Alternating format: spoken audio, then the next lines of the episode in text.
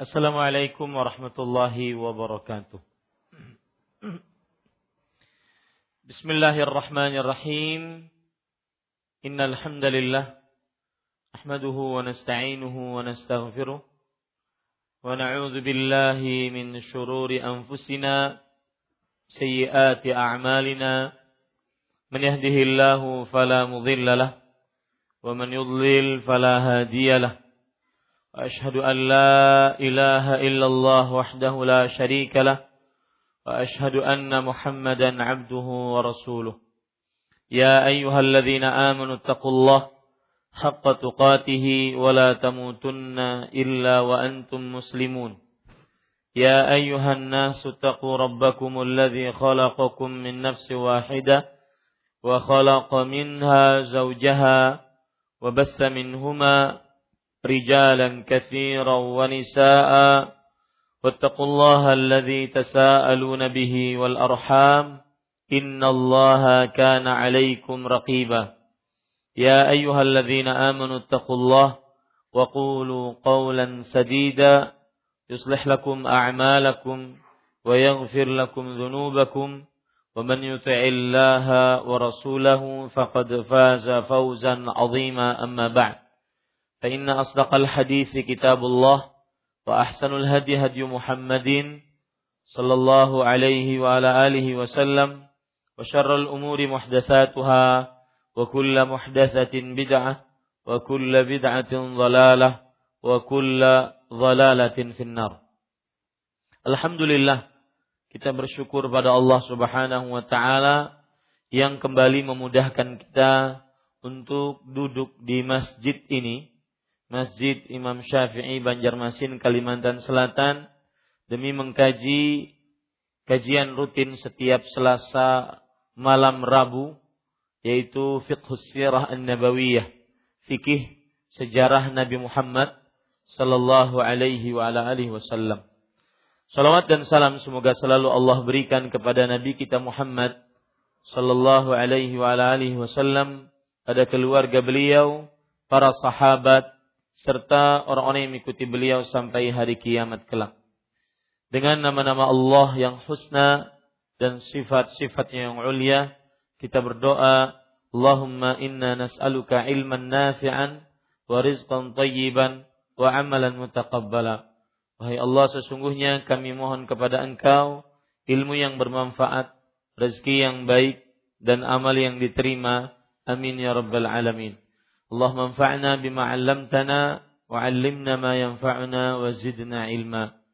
Berikanlah manfaat dari ilmu yang Engkau ajarkan kepada kami, ajarkanlah kepada kami ilmu yang bermanfaat dan tambahkanlah kepada kami ilmu amin ya rabbal alamin. Bapak Ibu saudara-saudari yang dimuliakan oleh Allah Subhanahu wa taala, pada kesempatan kali ini kita masih di dalam fasal yang kedua dari fikih sejarah Nabi Muhammad sallallahu alaihi wasallam dari mulai diangkat dan diutusnya beliau menjadi nabi dan rasul sampai kepada hijrah ke Habasyah. Dan kita di dalam pasal ini sudah membahas delapan pembahasan. Pembahasan pertama yaitu kisah tentang wahyu pertama yang didapati oleh Nabi Muhammad sallallahu alaihi wasallam.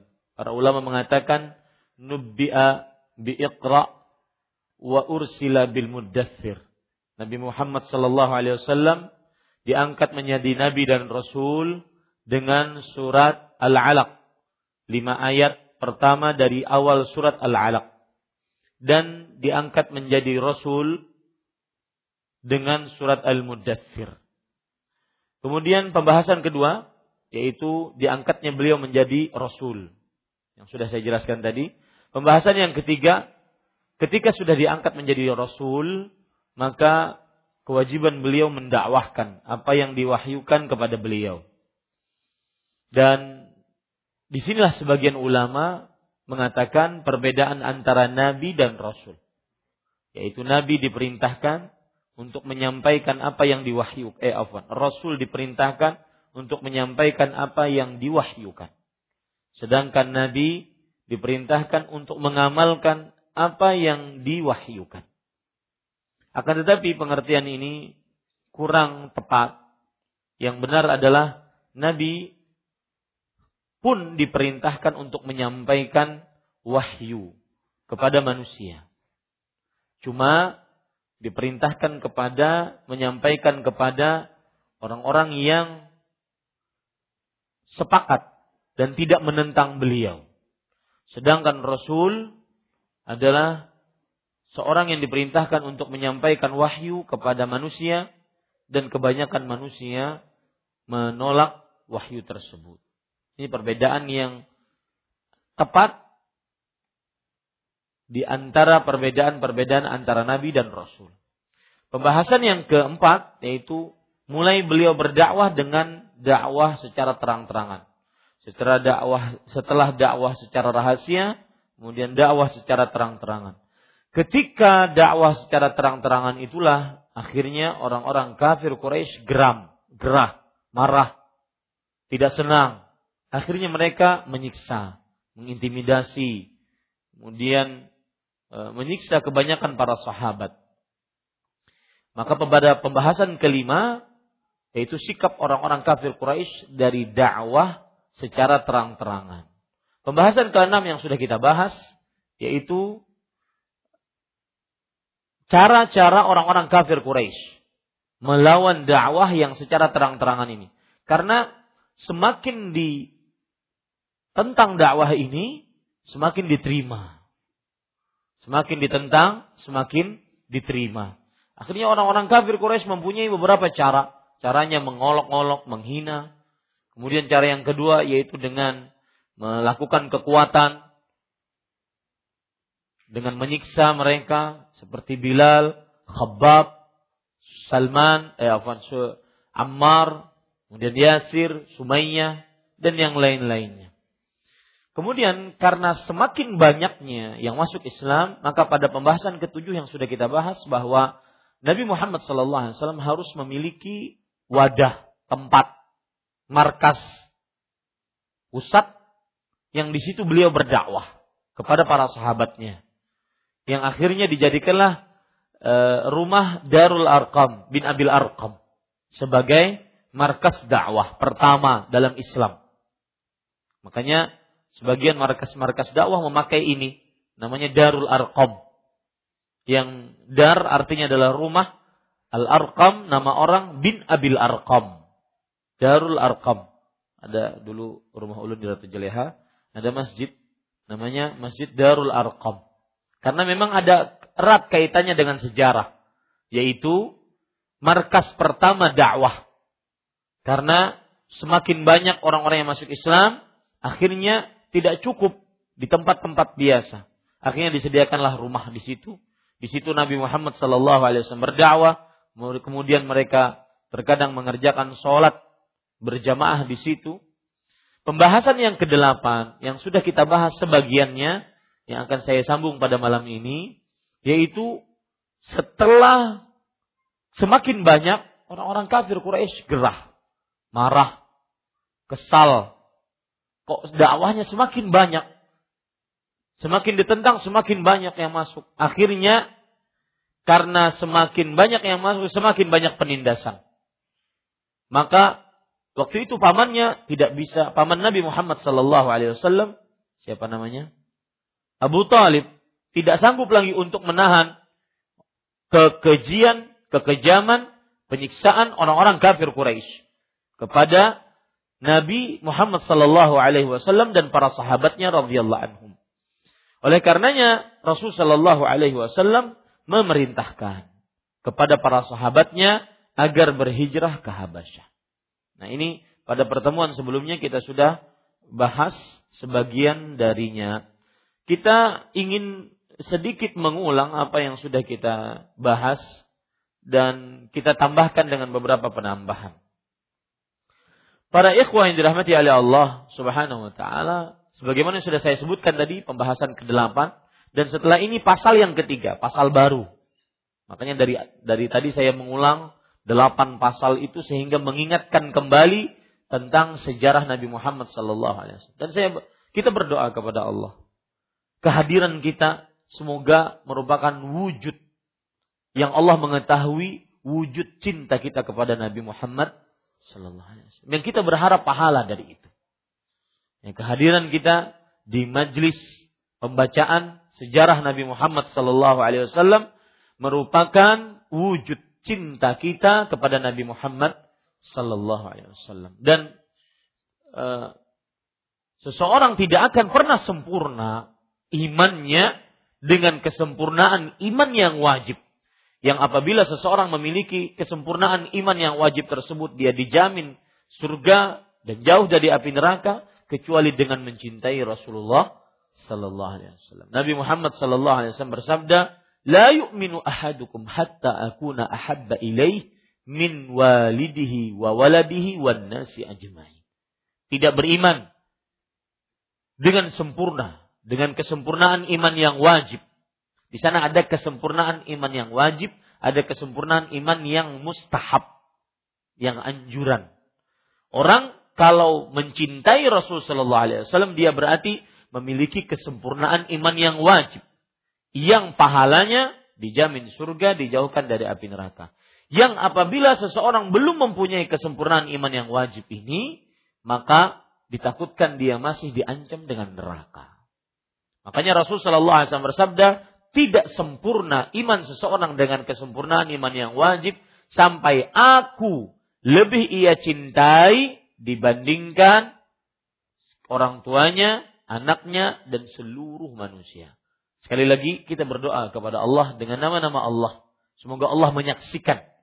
Semoga Allah menyaksikan dari uh, hati kita yang paling dalam bahwa wujud cinta kita kepada Rasul Sallallahu Alaihi Wasallam dengan menghadiri majlis mengetahui sejarah Nabi Muhammad Sallallahu Alaihi Wasallam.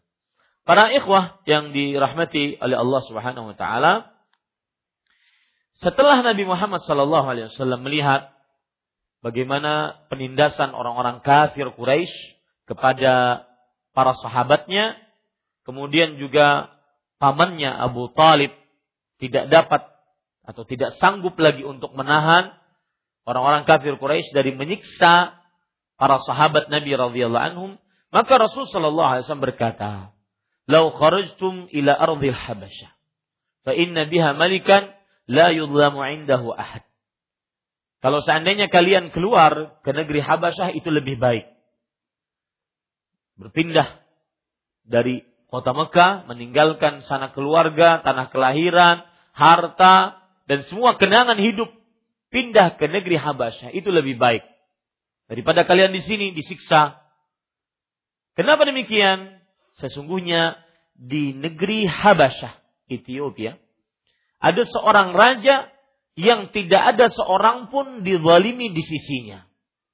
Ini menunjukkan bahwa kadang ada memang orang-orang yang mereka beragama selain agama Islam, ada yang berbuat adil berbuat adil, tidak menzalimi seorang pun. Akan tetapi perlu diingat, keadilan orang yang tidak beragama Islam tidak ada apa-apanya dibandingkan kekafiran yang dimilikinya. Beda dengan Raja Habasyah ini, yaitu An-Najashi. Raja An-Najashi, maka beliau sebenarnya adalah orang yang beriman dan menyembunyikan keimanannya. Kata Rasulullah SAW lanjutannya, wahya ardu sidq. Dia adalah tanah kejujuran hatta yaj'alullah taala lakum farajan mimma antum fi. Diam kalian di sana sampai Allah Subhanahu wa taala menjadikan bagi kalian jalan keluar dari apa yang kalian rasakan sekarang ini. Maka akhirnya keluarlah kaum muslimin dari sahabat-sahabat Rasul sallallahu alaihi wasallam ke negeri Habasyah untuk menjaga agama mereka ya meninggalkan agama mereka dan meninggalkan tanah kelahiran mereka untuk menjaga agama mereka. Itulah yang disebut akhirnya sebagai hijrah pertama dalam Islam. Hijrah pertama di dalam Islam. Dan yang ikut berhijrah ini di antaranya Utsman bin Affan dengan istrinya Urqayyah binti Rasulullah sallallahu alaihi wasallam radhiyallahu taala anha.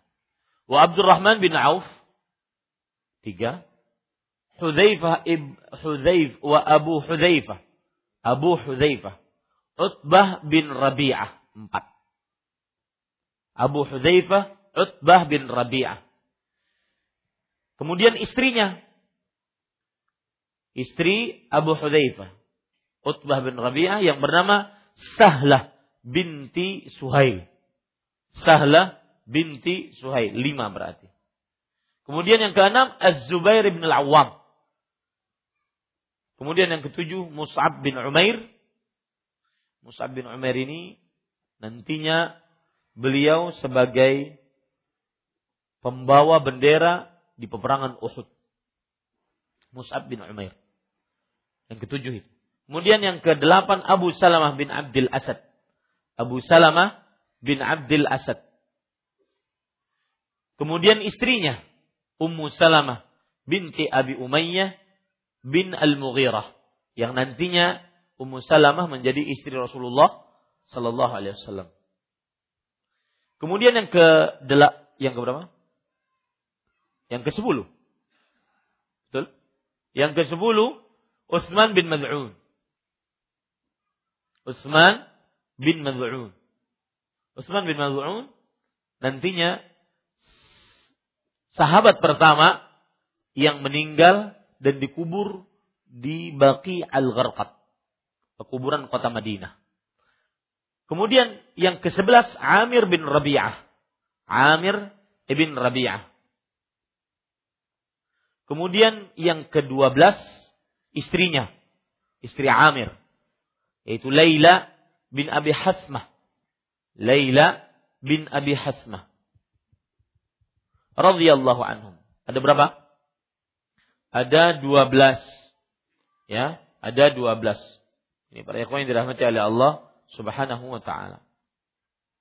Lalu mereka keluar dari kota Mekah dan sampai di Shu'aibah. Shu'aibah adalah sebuah kalau bus itu namanya stas, apa? stasiun. Apa? Terminal. Kalau lautan apa? Dermaga, pelabuhan. Sampai di Shu'aibah. Shu'aibah adalah pelabuhan untuk kapal-kapal yang sangat dekat dengan kota Mekah sebelum Jeddah. Yang sekarang ini uh, di arah selatan kota Jeddah. Ya, sekitar 68 km dari kota Jeddah. Di antara mereka ada yang datang sambil menaiki onta, ada yang datang jalan-jalan kaki, ya, sampai ke Syuaibah ini. Kemudian dengan takdir Allah, saat mereka sampai di Syuaibah, maka ada dua kapal yang merupakan kapal dagang. Ya, yang ingin berdagang dari Mekah ke negeri Habasyah. Jadi mulai memang sudah uh, sudah memang ditakdirkan oleh Allah Subhanahu wa taala, dimudahkan oleh Allah. Jadi ketika mereka sampai ke Syuaibah tersebut, maka mereka mendapati kapal perniagaan, kapal dagang yang membawa dari Mekah ke negeri Habasyah. Akhirnya mereka sampai ke negeri Habasyah. Kemudian mereka mengatakan cerita mereka, "Wa qadimna ardhal Habasyah." Kami sampai di negeri Habasyah, fajawarna biha khairu jar maka kami tinggal di sana dengan tetangga-tetangga sebaik-baik tetangga. Amnan ala dinina, agama kami aman, beragama aman, tidak ada yang mengganggu. Wa Allah taala dan kita menyembah Allah Subhanahu wa taala la nu'dha wa la nasma'u syai'an nakrah. Kita tidak disiksa, kita juga tidak mendengar sesuatu yang kita benci.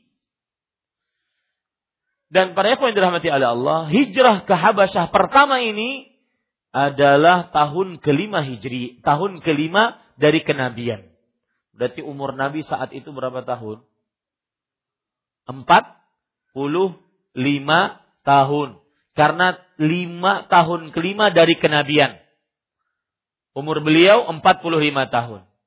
Tetapi para ikhwah, Tidak beberapa lama setelah beberapa bulan mereka kembali ke kota Mekah. Nah, para ikhwan yang dirahmati oleh Allah Subhanahu wa taala, salah satu sebab kenapa mereka kembali ke kota Mekah adalah sebuah kisah yang dikenal dengan kisah Al-Gharaniqul Ula. Kisah burung yang disebut dengan burung gurnuq al-ula. Ceritanya ya pada ikhwan yang dirahmati oleh Allah Subhanahu wa taala, nanti saya akan ceritakan. Yang jelas burung gurnuq jadi gini, mereka akan tinggal di sana berbulan-bulan. Setelah berbulan-bulan, tidak sampai setahun, mereka kembali lagi ke Mekah.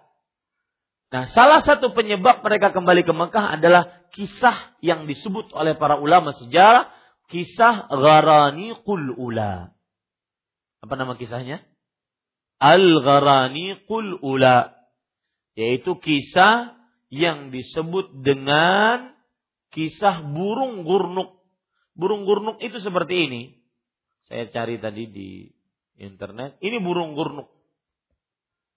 Ya. Kisahnya nanti akan saya diceritakan apa hubungannya burung ini dengan kisah sejarah. Ah? bangau, atau sangau? Ya, cukup. Ini para ikhwan yang dirahmati oleh Allah Subhanahu wa taala. Ini namanya burung gurnuk yang disebut oleh para ahli bahasa bahwa burungnya putih dan lehernya panjang, gurnuk. Ceritanya, ya para ikhwan perhatikan ceritanya ini. Ingat, kenapa kita ke cerita ini? Ada apa apa kaitannya dengan kisah Habasyah? Jadi para sahabat yang 12 orang tadi mereka hanya beberapa bulan di negeri Habasyah. Kemudian mereka pulang kembali ke negeri Mekah, ke kota Mekah. Disebabkan karena cerita ini. Salah satu penyebabnya adalah cerita ini. Cerita burung gurnuk ini, para ikhwah yang dirahmati oleh Allah Subhanahu wa taala, yaitu Nabi Muhammad sallallahu alaihi wasallam mendapatkan wahyu dari Allah Subhanahu wa taala. Itu surat An-Najm. Dari mulai awal surat sampai akhir surat. Yang berbunyi akhir surat tersebut adalah apa min hadzal hadithi ta'jabun wa tadhakuna wa la tabkun wa antum samidun fasjudu lillahi wa'budu. Artinya, apakah dari Al-Quran ini kalian heran. Dan kalian menertawakan dan tidak ter, tidak menangis. Dan kalian dalam keadaan samidun yaitu bernyanyi-nyanyi. Fasjudu lillahi wa'budu. Maka sujudlah kepada Allah dan beribadahlah.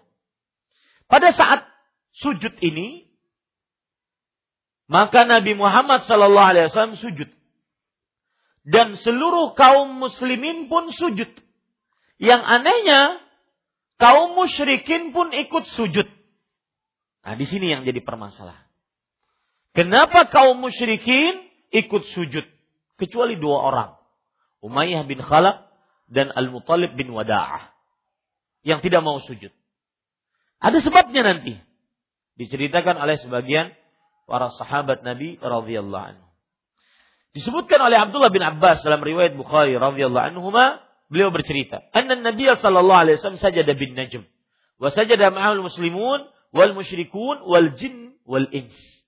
Bahwa Nabi Muhammad sallallahu alaihi wasallam sujud ketika membaca ayat terakhir dari surat An-Najm.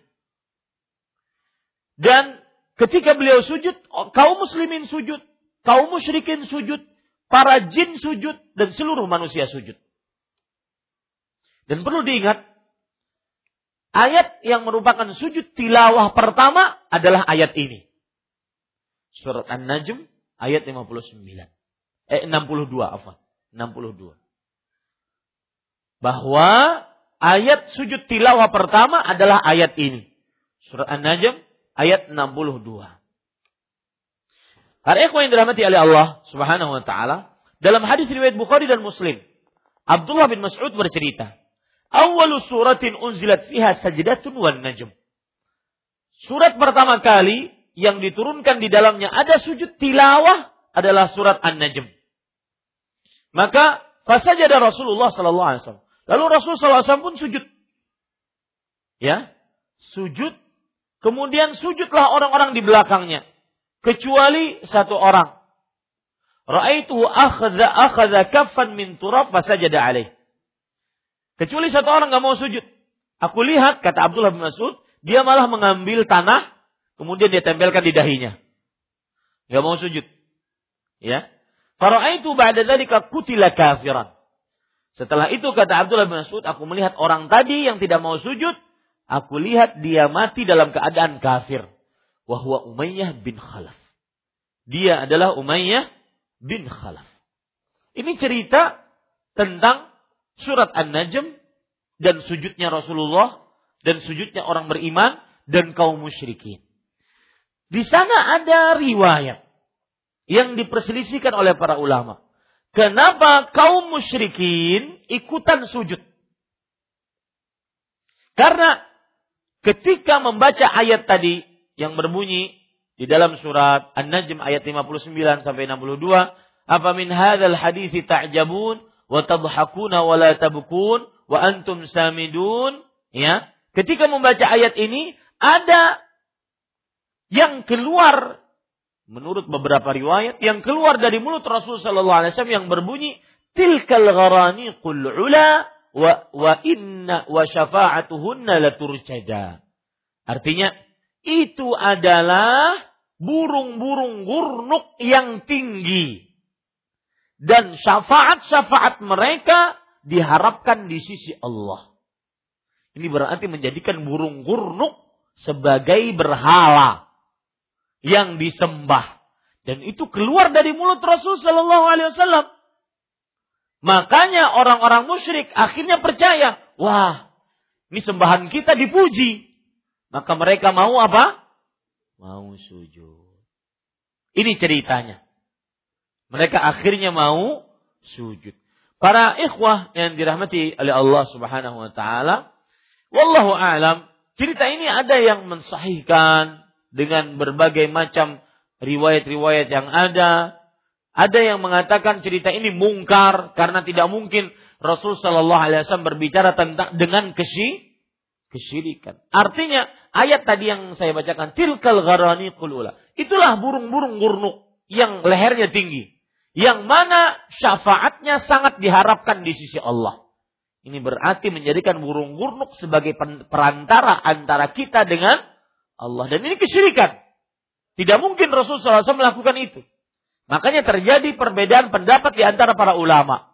Ada yang mengatakan kisah burung gurnuk tersebut seperti Al-Hafidh Ibnu Hajar Asqalani rahimahullah mengatakan bahwa kisahnya benar. Ada yang mengatakan kisahnya mungkar. Yang jelas para ikhwan yang dirahmati Allah, kaitannya dengan surat uh, dengan kisah hijrahnya Habasyah orang-orang yang berhijrah ke Habasyah setelah beberapa bulan, Nabi Muhammad Sallallahu Alaihi Wasallam mendapatkan wahyu surat An-Najm. Orang-orang ini pun pulang ke negeri Mekah. Karena Nabi Muhammad SAW mendapatkan surat apa?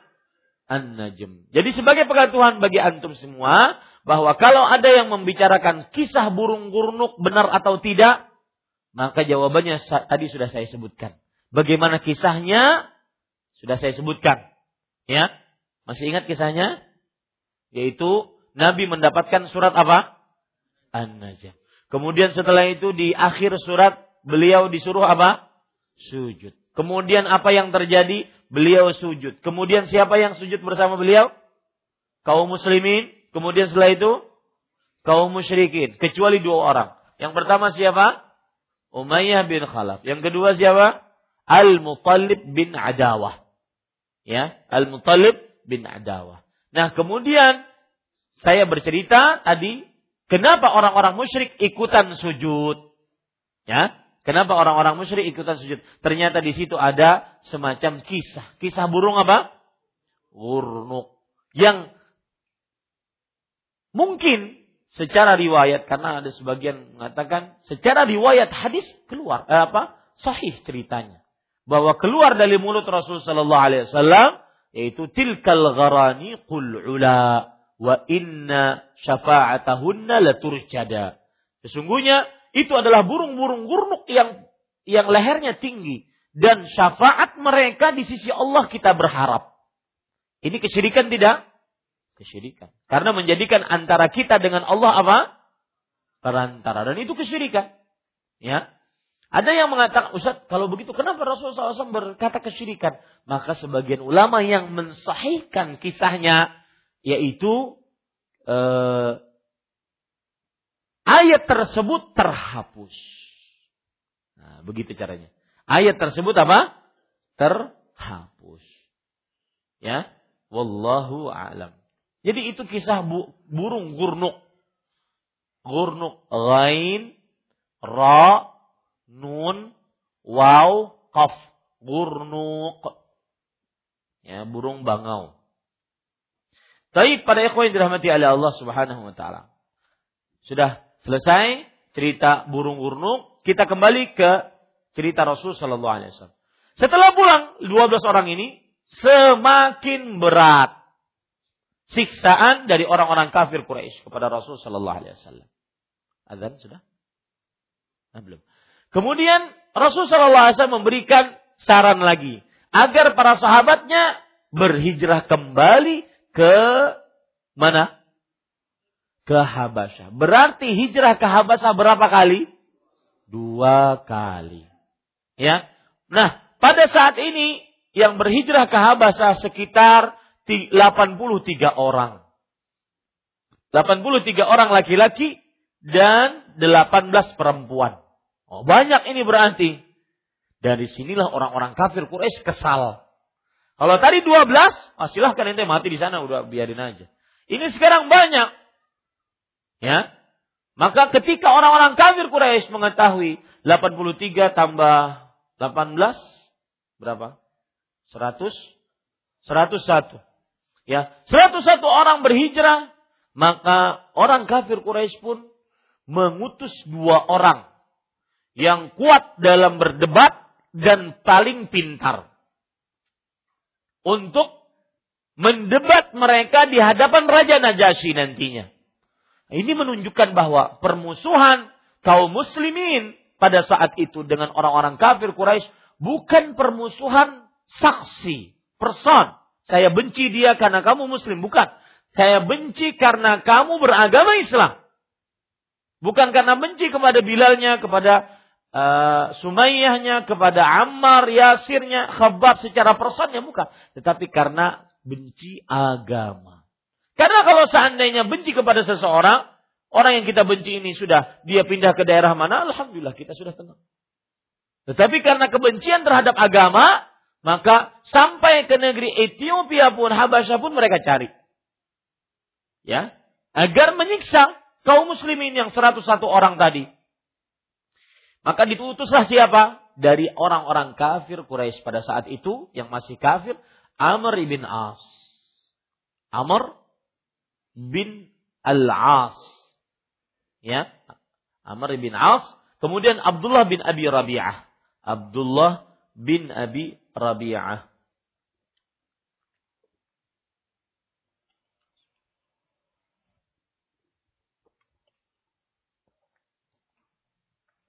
Yang menarik di sini para ikhwah yang dirahmati oleh Allah Subhanahu wa taala adalah ternyata suap menyuap politik uang sudah ada di zaman dahulu. Jadi bukan pilkada sekarang ini saja. Ya. Apa yang terjadi para ikhwah? Mereka orang-orang kafir Quraisy mengetahui Orang-orang Habasyah sangat suka kulit. Kulit sapi, kulit kambing, entah mereka jadikan untuk apa, yang penting sangat suka kulit. Mereka kumpulkan kulit-kulit tersebut, dua orang ini disuruh membawa dan memberikan kepada panglima-panglima dari Raja Najasyi. Agar nanti ketika berhadapan dengan Rajasi, Raja Najasyi, ini kaum muslimin ini dua orang-orang kafir Quraisy, ini Raja Najasyi Ini panglima-panglima ini bisa menolong dua orang kafir Quraisy ini di hadapan raja Najasyi. Jadi politik uang sudah mulai semenjak dahulu. Makanya siapa yang main politik uang itu ada titisan kafir Quraisy di dalam dirinya. Azan dulu silahkan.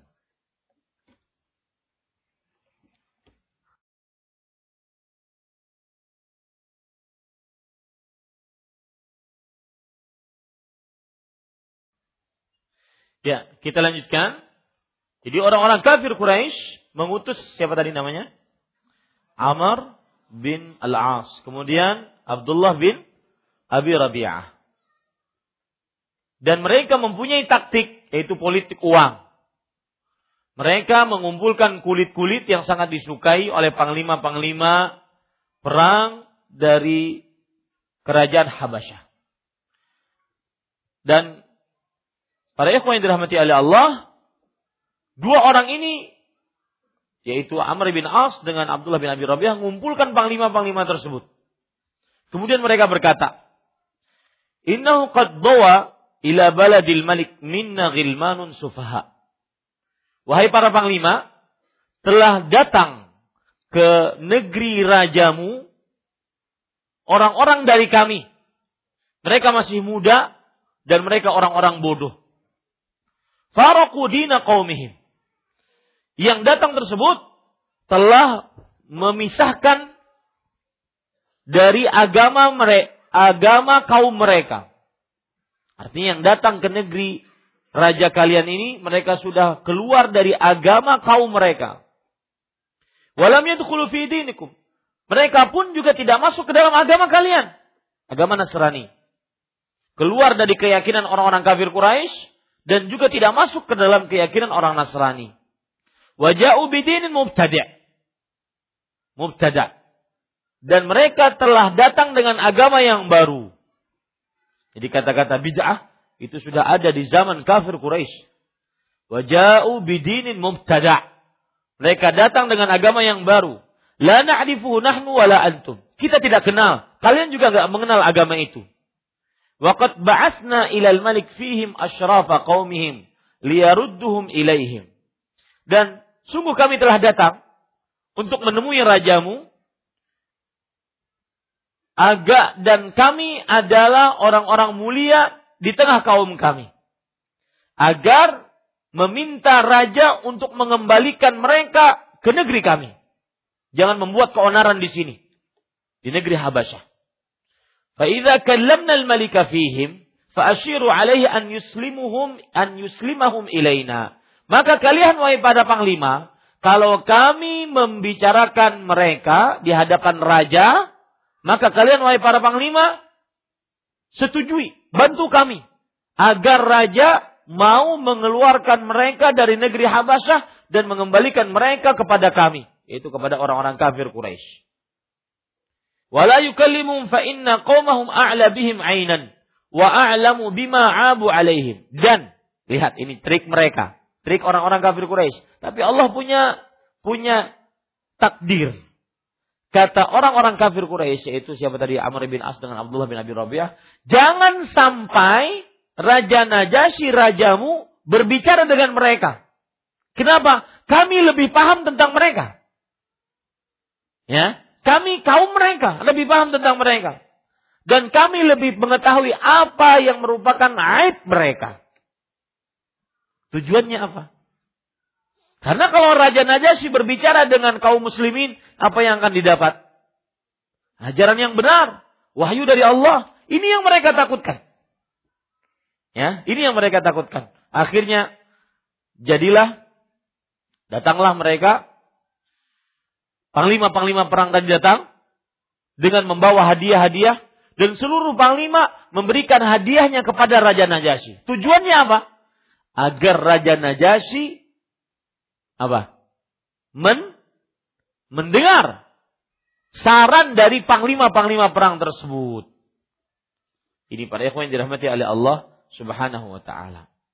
Kata uh, dua orang ini Amr bin As dengan Abdullah bin Abi Rabi'ah berkata kepada Raja Najasyi. Jadi terkumpullah semuanya berkata kepada Raja Najasyi, "Ayuhal Malik, wahai raja, qad saba ila baladika minna ghilmanun sufaha." Telah datang kepada negerimu orang-orang dari kami yang mereka itu masih muda dan bodoh. Faraku dina. Mereka memisahkan dari agama kaum mereka. Walam yadkhulu fi dinik. Dan mereka tidak mau masuk ke dalam agamamu wahai raja. Ini kan main kata-kata ini. Ya, main kata-kata. Wajau bidinin mubtada, la na'rifu nahnu wala ant. Dan dia, mereka ini datang orang 101 dari kaum muslimin ini datang dengan agama yang baru yang kamu tidak tahu, kita pun tidak tahu. Waqad ba'atsna ilaika fihim asyrafa qaumihim min abaihim. Dan kami bu'itsna ilaika fihim. Dan kami diutus oleh orang-orang pemuka-pemuka di negeri kami untuk menemui engkau. Ya. Litaruddahum ilaihim. Agar meminta engkau mengembalikan orang-orang 101 ini kepada Mekah lagi. Fahya a'lama a'la bihim ainan wa a'lama bima abu alaihim wa atabuhum fi. Tetapi uh, karena kami lebih mengetahui tentang mereka. Tentang aib mereka. Tetapi apa yang terjadi pada Raja Najasyi? Raja Najasyi marah dengan perkataan itu. Kemudian panglima-panglima tadi yang tugasnya membantu dua orang ini mengatakan, "Sadaku ayyuhal malik." Benar mereka ini wahai raja. Kaumuhum a'lamu bihim ainan. Mereka kaum dari golongan ini. Mereka lebih paham tentang mereka. Wa alam bima abu alaihim. Dan paham keburukan-keburukan orang-orang ini. Fa aslimhum ilaihim. Jadi sudah sudah dikondisikan seperti itu. Panglima-panglima perang dengan dua orang ini bersekutu di hadapan raja. Ya, serahkan mereka kepada orang mereka, selesai urusan. Fal yarudduhum ila biladihim wa qaumihim. Kembalikan mereka ke negeri mereka dan kepada kaum mereka. Maka Raja Najasyi marah. La haimullah. Tidak demi Allah kata Raja Najasyi. Lihat di sini raja yang berwibawa. In la uslimuhum ilaihima wala akad. Aku tidak akan pernah sama sekali menyerahkan 101 orang ini kepada mereka berdua. Kauman Jawaruni, 101 ini orang-orang yang sudah memilih aku sebagai tetangganya. Wa nazalu biladi. Mereka turun di negeriku. Waktaruni alaman siwaya. Dan mereka 101 orang ini telah memilihku dibandingkan raja-raja yang lain. Ini berarti mereka percaya kepadaku. Dan sebuah aib kalau seandainya aku menyia-nyiakan mereka. Paham ceritanya sampai sini? Baik. Hatta ad'uhum fa as'aluhum amma yaqulu hadani fi amrihim. Maka aku tidak akan menyerahkan mereka sampai aku tanya mereka. Ini yang ditakutkan oleh siapa? Dua orang tadi. Sampai aku tanya mereka dan ah, tentang apa yang dikatakan oleh dua orang ini tentang mereka. Maka fa in kanu kama yaqulan aslamtuhum. Kalau seandainya mereka yang 101 ini dari kaum muslimin sebagaimana memang buruk yang dikatakan oleh dua orang ini, aku akan serahkan mereka. Waradatu mila qaumi, aku akan kembalikan mereka kepada kaumnya. Wa in kanu ala ghairi dzalik mana'tuhum minhuma. Tetapi kalau seandainya tidak benar, maka aku akan larang mereka untuk dikembalikan kepada dua orang ini wa ahtasibu jiwarahum ma. Dan aku akan menjaga mereka selama mereka menjadi tetanggaku. Ini raja yang adil. Memang kata Rasulullah SAW, la yudlamu indahu ahad. Tidak ada seorang pun dizolimi di sisi Raja Najasyi. Lalu apa yang terjadi? Dipanggillah kaum muslimin 100 orang, 101 orang ini. Kemudian ditanyalah. Dan para ikhwan yang dirahmati oleh Allah Subhanahu wa taala, Raja Najasyi sudah mengumpulkan uh, apa namanya? Sudah mengumpulkan pendeta-pendetanya. Pendeta-pendetanya yang taat-taat kepada agamanya membawa Alkitab. Semuanya membawa Alkitab, membuka di dalam Alkitab mereka. Nanti seratus orang ini berkata tentang apa yang di Alkitab atau tidak. Kalau tidak, maka akan dikembalikan kepada kaumnya. Maka Raja Najasyi berkata kepada mereka,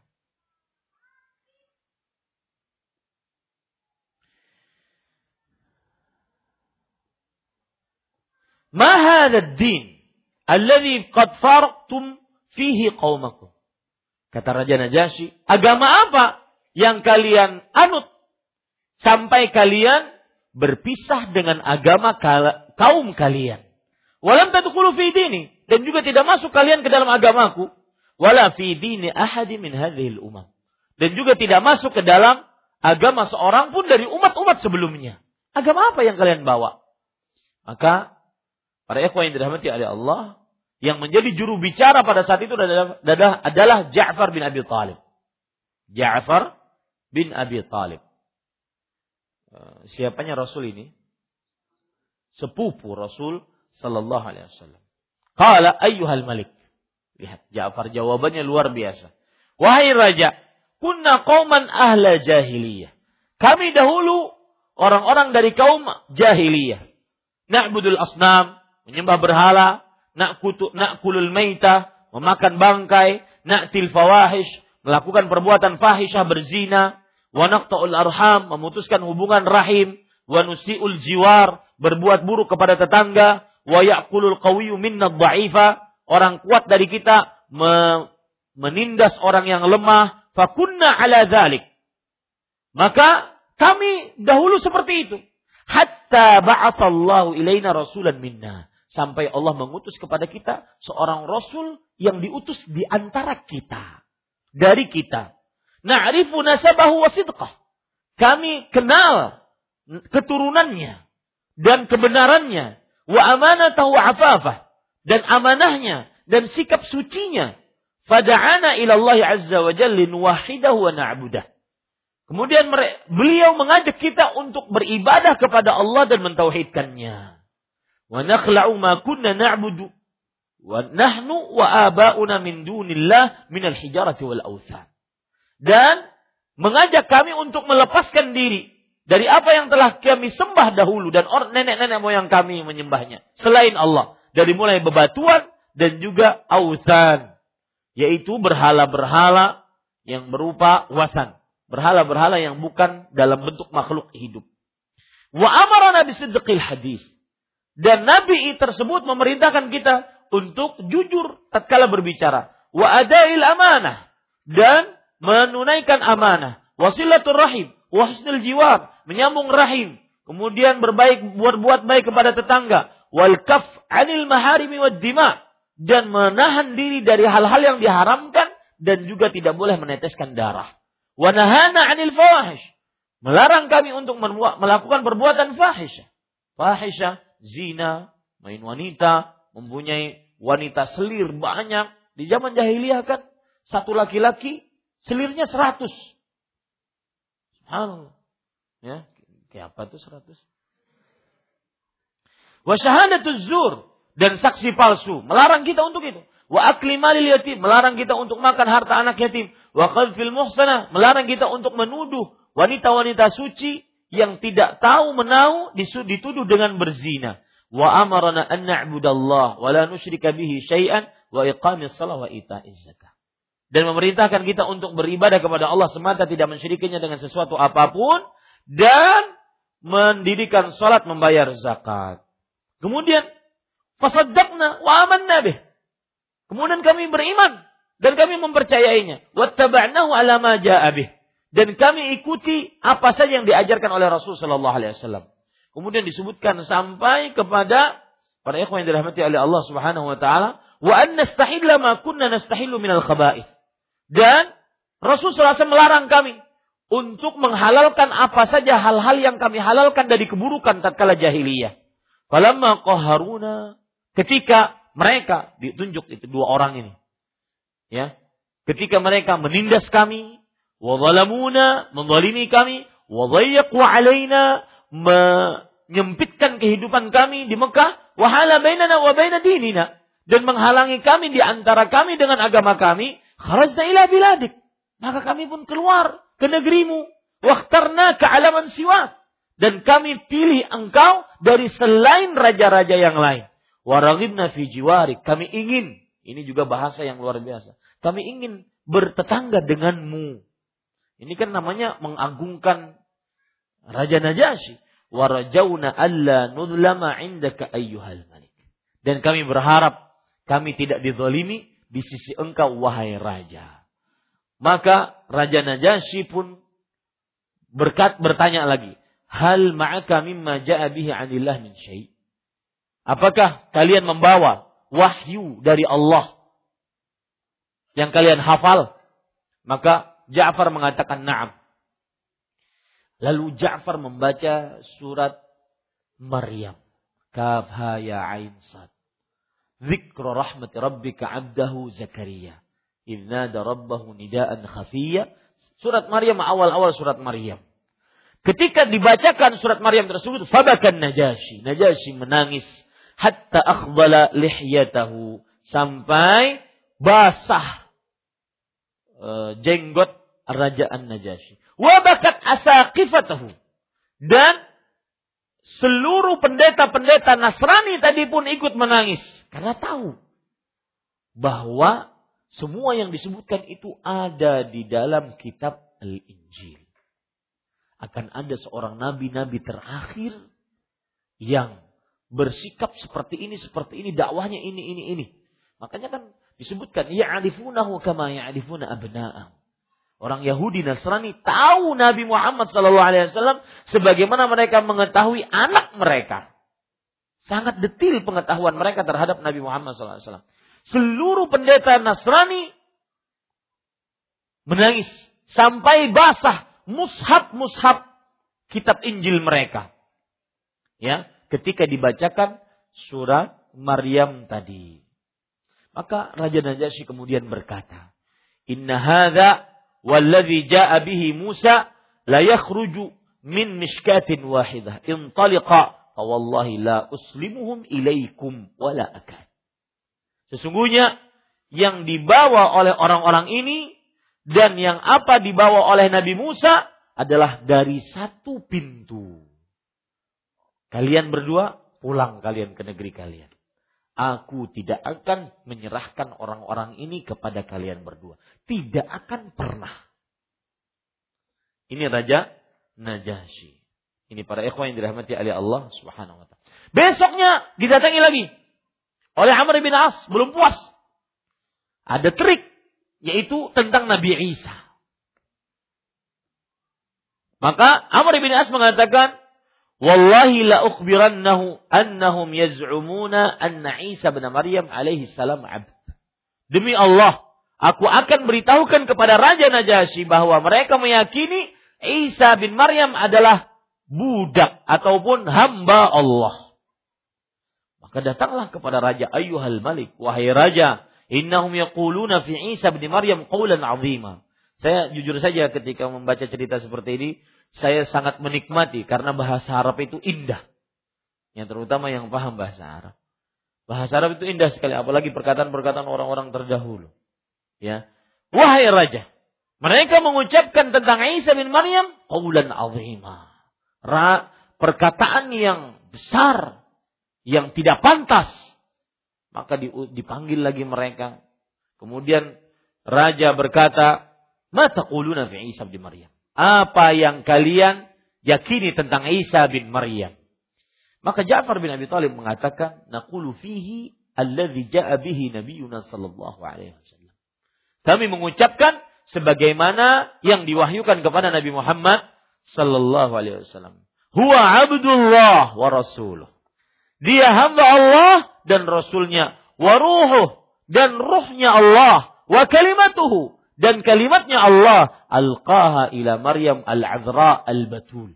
Yang Allah masukkan ke dalam perut Maryam yang suci dan benar-benar disucikan oleh Allah. Wallahi Pak, perkataan ini dikatakan kepada orang-orang Nasrani, mereka pun setuju. Ini perkataan tidak menghinakan Isa bin Maryam. Ini pengalaman Pak. Saya sering melihat kawan-kawan dari negeri Filipina pendakwah-pendakwah waktu itu di kantor saya di Dammam, di Arab Saudi, Islamic Cultural Center Dammam. Mereka sering berbicara tentang ini. Ketika ditanya oleh kaum Nasrani yang akan mereka ajak untuk masuk Islam, apa pendapat kalian tentang Isa? Maka mereka mengatakan ini, Isa itu hamba Allah, Rasul Allah, ruhnya Allah. Ini kan luar biasa. Kalimatnya Allah. Maka pada saat itu mereka merasa kalian tidak menghinakan Isa. Lalu apa bedanya dengan kami dengan kalian? Akhirnya mereka mau masuk dalam agama Islam. Dan ini para ikhwah faedahnya nanti kita akan bahas. Bahwasanya memang akhirnya jawaban seorang yang berilmu beda dengan jawaban orang yang tidak berilmu. Dan saya berpesan. Dan ini saya pribadi sudah rasakan. Menjawab pertanyaan dengan bahasa-bahasa hadis dan bahasa-bahasa Al-Quran lebih mendatangkan berkah dibandingkan bahasa sendiri. Paham maksud saya? Ya. Menjawab pertanyaan dengan ayat-ayat Al-Quran, dengan hadis-hadis Rasul, itu lebih masuk ke dalam hati dibandingkan ucapan kita sendiri. Lebih mendatangkan berkah. Lihat, ini kan ada ayat Al-Qurannya. Kalimatuhu alqaha ila Maryam dia Nabi Isa adalah kalimat Allah yang Allah berikan kepada Maryam. Apa maksud kalimat Allah? Maksudnya adalah Nabi Isa alaihissalam menjadi janin dengan ucapan dari Allah. Ucapannya apa? Kun. Ya. Makanya disebut Isa kalimatullah. Isa adalah kalimat Allah. Yaitu terjadinya Nabi Isa di perut Maryam sebagai janin dengan ucapan kun dengan kalimat Allah yaitu kun. Ya. Makanya para ulama akidah mengatakan bikun kana. Dengan ucapan kun terjadilah Nabi Isa. Dan apa maksudnya ruhullah? Bahwa Nabi Isa adalah ruhnya Allah. Jadi ini bukan keyakinan kaum Nasrani, ini keyakinan seorang muslim. Ya. Nabi Isa ruhnya Allah. Nabi Isa rohnya Allah maksudnya adalah Allah subhanahu wa ta'ala mengutus Jibril alaihissalam menemui Maryam. Kemudian Allah subhanahu wa ta'ala memerintahkan Jibril untuk memasukkan ruh yang Allah ciptakan kepada janinnya siapa? Isa. Makanya disebut bahwa Nabi Isa adalah ruh ruhullah. Ini bukan keyakinan kaum Nasrani. Tetapi ini keyakinan orang Islam. Dan haram kita bodoh di dalamnya. Nabi Isa itu ruhullah wa kalimatuhu alqaha ila Maryam. Ruh dari Allah. Bukan Allah mempunyai ruh, Allah kasih. Enggak. Tetapi Allah menciptakan ruh. Kemudian Allah masukkan ke dalam perutnya Maryam. Paham ini para ikhwah? Paham dua kalimat tadi? Nabi Isa kalimatullah. Dan Nabi Isa ruhullah. Apa maksud kalimat Allah? Nabi Isa kalimat Allah maksudnya apa? Siapa yang berani menjelaskan? Biar saya puas, merasa puas bahwa uh, Bapak dan Ibu paham. Hah, apa maksud Nabi Isa kalimat Allah? Maksudnya apa? Allah menciptakan Nabi Isa dengan ucapan kun. Itu maksudnya kalimat Allah. Kun. Bukan kun payakun, kun saja. Fayakun itu maka terjadilah. Jadi nggak benar orang kadang-kadang kun fayakun. Salah itu. Yang benar apa? Kun. Fayakun. Kun. Ucapannya hanya kun. Setelah diucapkan kun, maka jadilah. Begitu. Ya. Ada doa kun fayakun. Ya, doa-doa belum ada contohnya dari Rasulullah Ya. Ah, apa maksud daripada Isa ruhullah? Apa maksudnya? Isa Ruhullah. Maksudnya apa?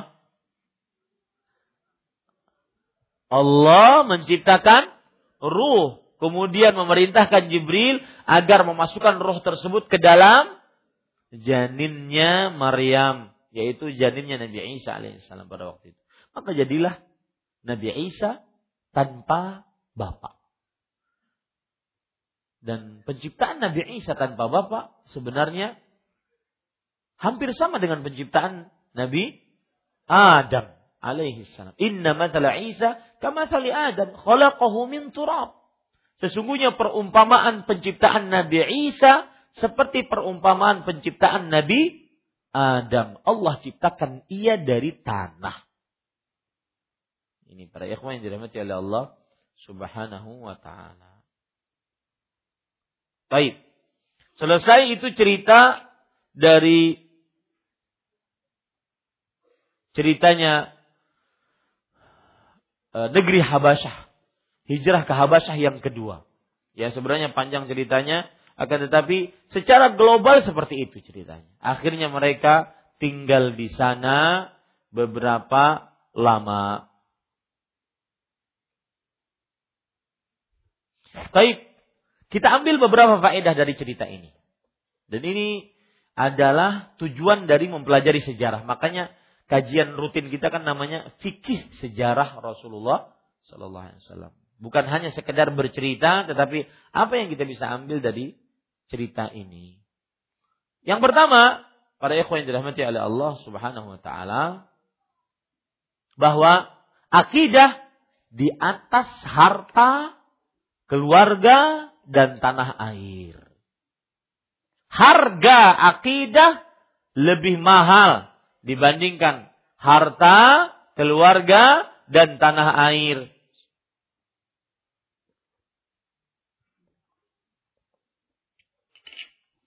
Lihat para sahabat Rasulullah Sallallahu Alaihi Wasallam radhiyallahu anhum demi mempertahankan akidah, beribadah kepada Allah semata, tiada sekutu baginya, mereka akhirnya harus meninggalkan tanah kelahiran mereka, meninggalkan keluarga, meninggalkan harta demi akidah. Ya, demi akidah. Jadi ada dua pilihan di situ. Meninggalkan akidah demi harta, tanah air dan keluarga atau meninggalkan tanah air, harta dan keluarga demi akidah. Akhirnya mereka memilih pilihan kedua.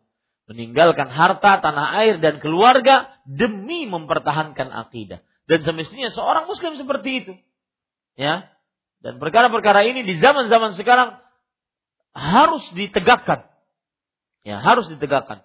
Saya lihat para ikhwan yang dirahmati oleh Allah, apa yang terjadi di tengah kaum muslimin yang kadang-kadang sebagiannya lebih condong kepada orang-orang kafir.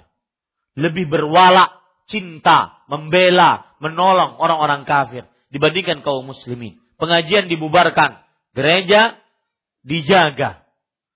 Ini sebenarnya hasil yang sudah mulai dipetik dari orang-orang yang menyebarkan pemahaman liberalisme dan pluralisme. Mereka memetik ini. Ajaran yang menyebutkan semua agama sama. Tidak boleh Islam mengklaim agama yang paling benar. Kalau Islam mengklaim agama yang paling benar ini berarti kriminalisasi agama. Tidak realistis kalau surga hanya untuk umat Islam. Kemudian kalau seandainya Islam mengaku agama yang paling benar, itu Islam agama yang tidak tawadu, tidak rendah hati. Semua agama sama, jalannya saja berbeda dan semisalnya. Yang mana yang mana hasilnya sekarang ini. Orang sebagian lebih loyal kepada kekafiran dibandingkan keislaman dengan dengan e, moto kerukunan di antara umat beragama, toleransi, persamaan. Ya, ini mereka sedang sudah mengambil apa? hasil. Maka hati-hati. Ya. Apa obatnya Ustaz? Bagaimana kiat kita? Tidak ada kiat lain, jangan banyak ngomong. Belajar ilmu akidah yang benar. Maka saya berpesan, bisa kita katakan di zaman sekarang, salah satu ciri si ustadz tersebut orang yang mendakwahkan dakwah yang benar berdasarkan madhab ahlu sunnah wal jamaah yang dipahami oleh para salafus saleh adalah sering dan sering dan sering mendakwahkan tauhid, akidah. Tidak bosan-bosan mendakwahkan akidah, tauhid, manhaj, tata cara beragama yang benar. Karena itu obat yang paling maksimal untuk melawan liberalisme dan pluralisme mengenal akidah yang benar, senantiasa berpegang teguh kepada Al-Quran dan Sunnah, lihat. Makanya mereka mencela Al-Quran, mencela sahabat, jangan sahabat, mencela Nabi Muhammad Wasallam, mencela Allah. Mereka mengatakan di dunia tidak ada hukum mutlak kebenaran. Ya, tidak ada hukum mutlak kebenaran, mencela Allah. Kenapa mereka celah-celah itu? Tujuannya adalah agar tidak ada lagi kaum muslimin mempunyai hukum sandaran. Referensi hukum yang diagungkan, yang disucikan oleh selama ini oleh kaum muslimin. Maka obatnya kita mengembalikan umat Islam kepada Al-Quran dan Sunnah. Kita mengagungkan Al-Quran, kita mengagungkan Sunnah Rasul Sallallahu Alaihi Wasallam. Ini para ikhwan dirahmati oleh Allah. Jadi jangan jangan tersibukkan dengan langkah-langkah trik-trik mereka. Melegalkan sesa, uh, pernikahan sesama jenis itu hanya trik mereka untuk apa? Untuk membuat kaum muslimin tidak percaya terhadap kisah Nabi Lut dan itu ada dalam Al-Quran. Intinya mengobrak-abrik keyakinan kaum muslimin terhadap Al-Quran. Itu tujuannya sebenarnya. Ini para ikhwan yang dirahmati oleh Allah. Itu penting sekali. Dan ini akidah. Ya, baik. Kemudian yang kedua, pelajaran yang kita bisa ambil dari hadis ini adalah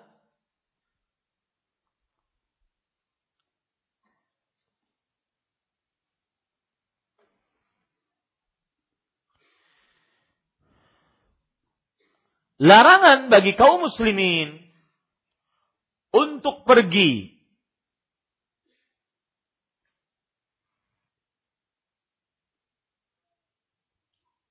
kepada negeri-negeri kafir bukan untuk menyelamatkan agama akan tetapi malah bermudah-mudah tinggal di negeri-negeri kafir Larangan bagi kaum muslimin untuk tinggal di negeri-negeri kafir. Bukan untuk menyelamatkan akidah sebagaimana yang terjadi pada para sahabat Nabi radhiyallahu anhu.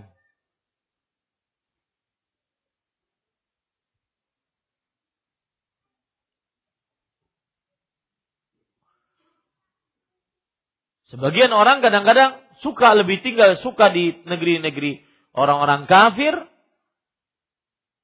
demi kepuasan dunia. Saya beberapa kali ke negeri-negeri orang kafir minoritas muslim menemui beberapa kaum muslimin. Sering sekali ada yang cerita, sering sekali Ustadz terjadi perdebatan di antara kami. Pulang ke Indonesia mayoritas muslim atau masih tinggal di sini minoritas muslim. Maka nanti ada dalih-dalih alasan untuk bisa tetap tinggal di negeri orang-orang kafir. Oh lebih bersih, lebih teratur, uh, di negeri ini adalah Islam yang dilaksanakan meskipun orang yang bukan Islam tetapi Islamnya dilaksanakan. Itu hanya alasan-alasan. Padahal intinya keduniaan. Di sana sudah dapat dunianya. Sedangkan di Indonesia kalau pulang belum tentu dapat dunianya. Maka ini para ikhwan yang dirahmati oleh Allah Subhanahu wa taala. Ini celaan, larangan, ancaman bagi orang-orang muslim yang tinggal di negeri-negeri kafir bukan untuk menjaga akidahnya. Tetapi hanya sekedar karena keinginan saja. Bukankah Rasulullah SAW bersabda, Ana bariun mimman ya'ishu mimman yuqimu baina adhuril musyrikin. Aku berlepas diri dari orang-orang yang bermukim di tengah orang-orang musyrik. Karena bagaimanapun, lingkungan akan sangat berbeda dengan kaum muslimin. Lingkungan antara laki-laki dan perempuan keadaan makanan, minuman, keadaan peribadatan, masjid, dan semisalnya. Syiar-syiar Islam sangat jauh. Tapi ada saja yang mencari-cari alasan agar bisa tinggal. Kemudian yang ketiga, pelajaran para ikhwan yang dirahmati oleh Allah Subhanahu wa taala yaitu para sahabat mengajarkan kepada kita bagaimana bersikap di tengah mayoritas non-muslim. Yaitu sikapnya adalah apabila melihat kemungkaran tetap dikatakan mungkar. Apabila di, melihat kemungkaran tetap dikatakan mungkar. Tidak berpura-pura. Nah, ini saya pesan bukan hanya sekedar di tengah mayoritas kaum mus musyrikin, kaum kafirin, kita harus melakukan amar ma'ruf nahi mungkar. Bahkan di tengah-tengah kaum muslimin, kita harus melakukan amar ma'ruf nahi mungkar. Dan ini pelajaran bagi kita semua. Jangan bermudah-mudah berduduk-duduk dengan seorang yang tidak benar di dalam tata cara beragamanya. Bekerja sama di dalam perkara-perkara yang mungkin bisa dilakukan secara bersama-sama. Tidak benar. Cari kawan-kawan yang sesuai dengan semanhaj. Ya. Tidak benar. Misalkan ber e, bersyarikat di dalam sebuah perusahaan. Perusahaan jasa, perusahaan travel. Jangan bermudah-mudah. Lihat para sahabat Nabi radhiyallahu anhu. Mereka benar-benar kalau di tengah mayoritas kafirin, mereka tetap melakukan tegak amar ma'ruf nahi mungkar. Kita kalau seandainya masuk ke dalam sebuah komunitas yang di situ komunitasnya campur, kita kadang-kadang susah menegakkan amar ma'ruf nahi mungkar. Maka saya berpesan pada ikhwah yang bersanekat di dalam perusahaan, di dalam perusahaan jasa, perusahaan apa saja, dengan orang-orang yang memang belum mengenal manhaj, belum bermanhaj salaf, maka jangan. Cari yang bermanhaj salaf masih banyak. Ya. Agar kita benar-benar mudah untuk mengerjakan amar ma'ruf nahi mungkar, mengerjakan ibadah dengan maksimal. Ini para ikhwan yang dirahmati oleh Allah Subhanahu wa taala.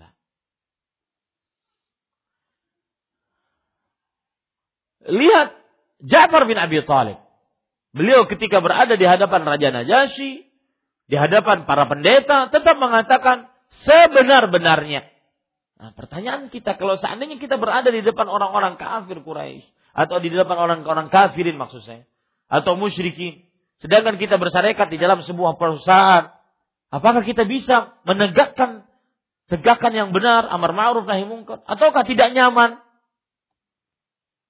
Maka berhati-hati para ikhwah yang dirahmati oleh Allah Subhanahu wa taala. Jangan bermudah-mudah bergaul dengan orang-orang yang pengekor bid'ah ini tidak benar. Ya, jangan bermudah-mudah.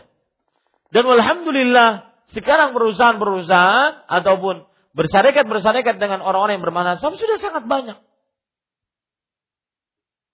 Apakah demi dunia kita menghalalkan segala cara? Ini tidak benar. Ya. Saya sedih kadang-kadang melihat kawan-kawan yang masih memilih uh, misalkan pemilihan travel umroh, haji. Masih memilih travel-travel yang mungkin murah. Akan tetapi di situ kita dibimbing bukan orang yang bermanhat ahlu sunnah di atas pemahaman salah. Ini tidak benar sama sekali. Apalagi perjalanan haji dan umroh itu panjang. Di sana nanti masuk subuhat-subuhat. Saya pembimbing. Saya tahu bagaimana membimbing. Kapan saya harus berbicara. Sangat banyak waktu untuk memasukkan syubhat. Maka hati-hati para ikhwah. Jangan bersarekat dengan orang-orang yang belum bermanhaj salaf. Makanya dilarang oleh para ulama dahulu untuk bermujalasah dengan ahlu bid'ah. Jangan bermudah-mudah. Ya. Kalau bisa kita seperti Ja'far bin Abi Thalib mengatakan yang hak-hak, yang batil-batil. Tetapi kalau tidak bisa, ada nyaman kok, ada nyaman kok. Ini yang ngalih. Ya. Beberapa saya merasa kecolongan dari jamaah-jamaah saya yang saya anggap ini kawan-kawan saya belajar agama.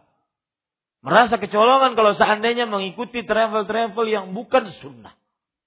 Demi hanya semua harga. Ya akhi subuhat masuk. Subuhat kuburia, subuhat tawasul, subuhat ini, subuhat ini. Hati-hati para ikhwan yang dirahmati oleh Allah. Jangan bermudah-mudah. Dan ini pesan secara umum, tidak kepada salah seorang ataupun salah satu travel enggak. Pesan secara umum. Dan alhamdulillah sekarang konsorsium-konsorsium dengan eh, perusahaan-perusahaan travel umrah ataupun haji sangat banyak yang sunnah. Maka jangan bermudah-mudah. Asal murah, asal bisa berangkat. Enggak, bu, mana dalil, mana kaidah yang menyatakan alla na'budu illallah wa la na'budallah illa bima syara. Dua hal ini yang harus kita pegang. Tidak beribadah kecuali kepada Allah dan tidak beribadah kepada Allah kecuali dengan yang disyariatkannya. Mana ini yang kita pegang? Gak bisa seperti itu. Ya, hanya sekedar murah, hanya sekedar uh, mudah, tidak ya. Bukankah kita ingin beribadah sesuai dengan petunjuk Rasul Sallallahu Alaihi Wasallam? Baik, para ikhwan yang dirahmati oleh Allah Subhanahu Wa Taala. Baik kalau seandainya ketika mendapatkan syubhat, kemudian kita bisa melawannya, hati masih kuat. Kalau terikut, siapa yang salah? Semua yang memfasilitasi itu. Ya, dan syubhat lebih parah dibandingkan syahwat. Imam Nuqayyim mengatakan dalam kitab Ighatsatul Lahafan.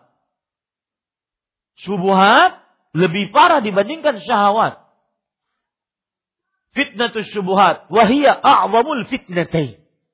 Godaan syubhat dan dia lebih parah dibanding dan dia lebih parah dari dua dua godaan.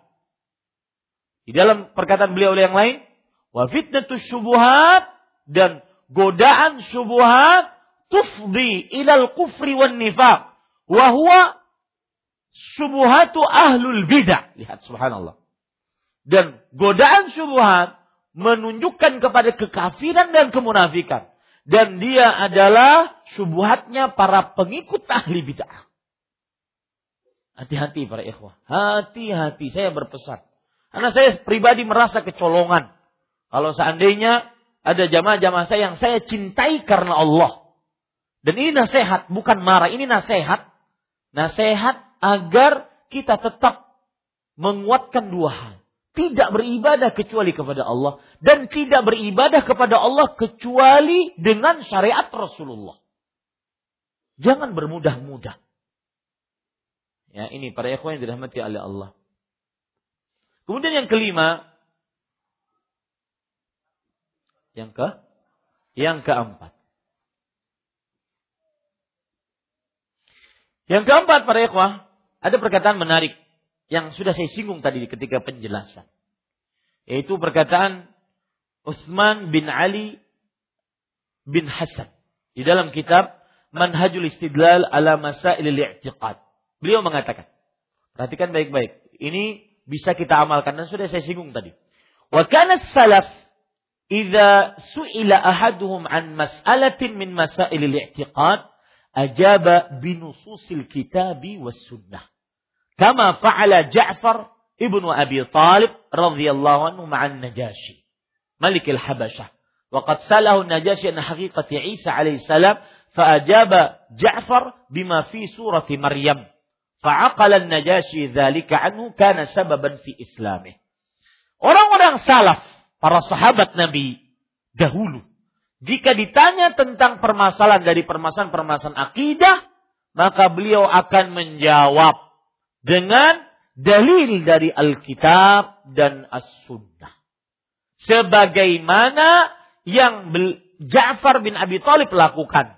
Ketika Raja Najasyi bertanya tentang hakikat Nabi Isa, menurut syariat Muhammad sallallahu alaihi wasallam. Maka ya, maka Ja'far bin Abi Thalib menjawab dengan jawaban yang ada di dalam surat Maryam. Ya, kita lihat ayatnya. Yang ada dalam surat Maryam.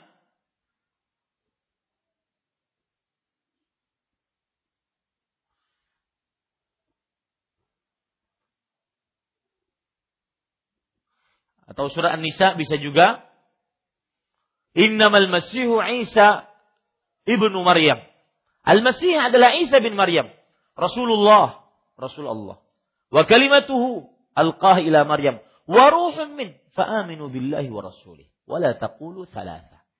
Sesungguhnya Isa bin Maryam adalah Rasulullah, kalimat Allah yang Allah berikan kepada Maryam, yaitu kalimat Allah apa tadi? Kun. Kemudian roh dari Allah. Maka berimanlah kepada Allah dan Rasulnya. Dan janganlah kalian berkeyakinan dengan keyakinan Trinitas. Ini para ikhwan yang dirahmati oleh Allah Subhanahu wa taala.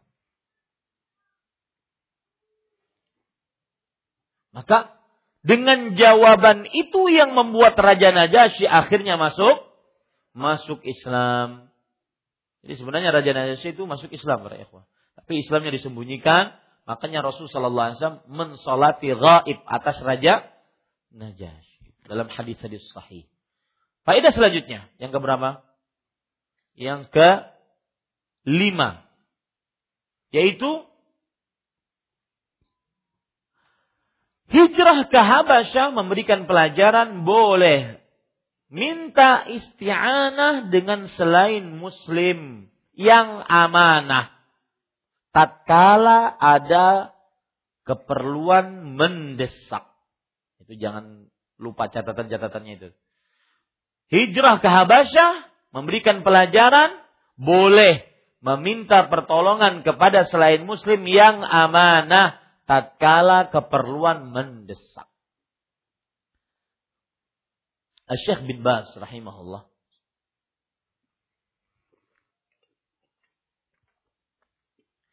Beliau tatkala negeri Arab Saudi mau dicaplok oleh Irak yang waktu itu dipimpin oleh Saddam Hussein dan sebelumnya ingin dicaplok ke Kuwait juga, maka beliau memberikan fatwa setelah bermusyawarah dengan seluruh ulama besar Arab Saudi pada waktu itu, minta fatwa, minta bantuan kepada Amerika Serikat.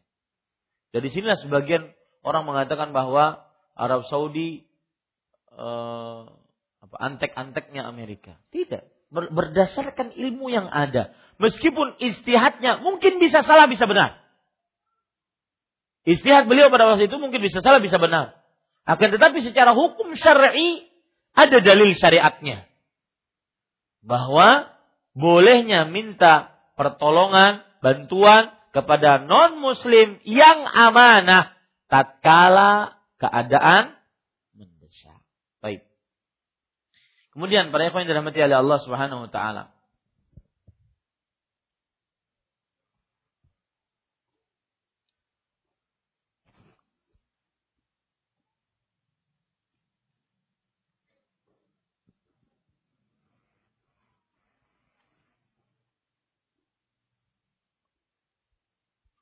Pelajaran menarik bahwa kebiasaan orang-orang kafir dari mulai dahulu sama sampai sekarang. Pelajaran menarik dari kisah hijrah ke Habasyah. Kebiasaan orang-orang kafir dari mulai dahulu sama sampai zaman sekarang. Ini kebiasaan dalam bermuamalah, dalam akidah, dalam ibadah, dalam adab, tingkah laku sama. Dari mulai dulu sampai sekarang. Lihat perkataan Ja'far bin Abi Talib. Beliau mengatakan, Kunna qauman ahla jahiliyah na'budul asnam. Kami dahulu orang-orang ahlu jahiliyah menyembah berhala. Zaman sekarang ada enggak? Ada. Wa na'kulul maitah dan memakan bangkai. Ada enggak makan bangkai? Wanatil fawahish. Mengerjakan perbuatan-perbuatan fahisyah. Zina dan seluruh pendahulu-pendahulu zina. Zaman sekarang ada enggak? Oh, banyak. Wanaqta'ul arham. Memutuskan rahim. Wanusi'ul jiwar. Wana ya'kulu qawiyyu minna dha'if. Berburuk, berbuat buruk kepada tetangga. Kemudian yang kuat menindas yang lemah. Zaman sekarang ada tidak? itu menunjukkan bahwa sifat orang kafir dari mulai dahulu sampai sekarang adalah sama. Seakan-akan Ja'far bin Abi Thalib menceritakan keadaan orang kafir, orang-orang kafir di zaman sekarang. Tujuannya apa saya bercerita seperti ini? Agar kaum muslimin menjauhinya. Karena tidak pantas orang muslim bersikap seperti itu. Kemudian pelajaran selanjutnya. Pada ikhwan yang dirahmati oleh Allah subhanahu wa ta'ala.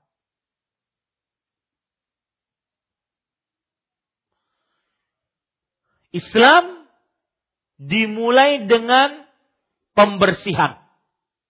Kemudian pengisian yang benar. Islam dimulai dengan pembersihan. Pembersihan hal-hal yang buruk dulu. Lalu setelah itu sudah bersih, baru diisi dengan yang benar. Bahasa ulama sekarang, kalau bahasa ulama-ulama manhaj dan dakwah, at-tasfiyah dan tarbiyah. Tasfiyah membersihkan, cuci gudang dulu. Yang buruk-buruk dikeluarkan. Tarbiyah sesudah dikeluarkan yang buruk-buruk, maka dididik dengan yang benar. Dan ini adalah salah satu ciri, moto dakwah salaf. Melakukan dua hal, yaitu pembersihan, kemudian yang kedua, pengisian yang benar. Apa yang buruk dan menyimpang dari akidah, ibadah, adab, tingkah laku di tengah kaum muslimin dibersihkan. Disebut dengan apa bahasa Arabnya? tasfiyah. Kemudian setelah bersih, maka dididik dengan benar. Berdasarkan Al-Quran dan Sunnah yang dipahami oleh para salafus salih, para sahabat Nabi radhiyallahu anhu. Dan ini yang dilakukan oleh Ja'far bin Abi Talib radhiyallahu anhu ketika menjelaskan kepada Raja Najasyi bahwa agama ini dimulai dengan menyebutkan hal-hal yang dilarang. Lihat saja yang saya sebutkan tadi kan. Beliau mengatakan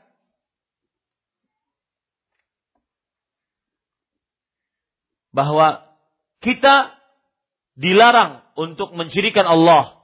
Kita dilarang untuk makan bangkai, kita dilarang untuk makan yang buruk-buruk, kita dilarang untuk menyembah berhala. Dilarang. Menyebutkan hal-hal yang dilarang dulu. Setelah itu baru menyebutkan tentang perintah tauhid, kemudian menyebutkan ibadah, menyebutkan hal-hal yang dibolehkan, jadi ibadah, jadi agama itu dibangun pertama kali dengan menghilangkan yang buruk-buruk, kemudian diisi dengan yang benar-benar. Lihat ayat Al-Quran dalam surah Al-Baqarah, ayat 256. Faman yakfur bitaghut wa yu'min billah. Siapa saja yang kufur terhadap sembahan selain Allah. Lihat, yang larangan dulu dihilangkan. Dan beriman kepada Allah. Baru setelah Eh, setelah kufur dari tauhid, tidak beriman kepada sembahan selain Allah, baru beriman kepada Allah. Tidak akan sempurna agama seseorang kecuali mengumpulkan dua hal ini. Menghilangkan keburukan dan memasukkan yang baik dalam diri. Inilah makna dari ucapan La ilaha illallah. La ilaha, menghilangkan keburukan dulu. Tidak ada sembahan yang berhak disembah selain Allah. Kemudian Baru diisi yang benar. Illallah.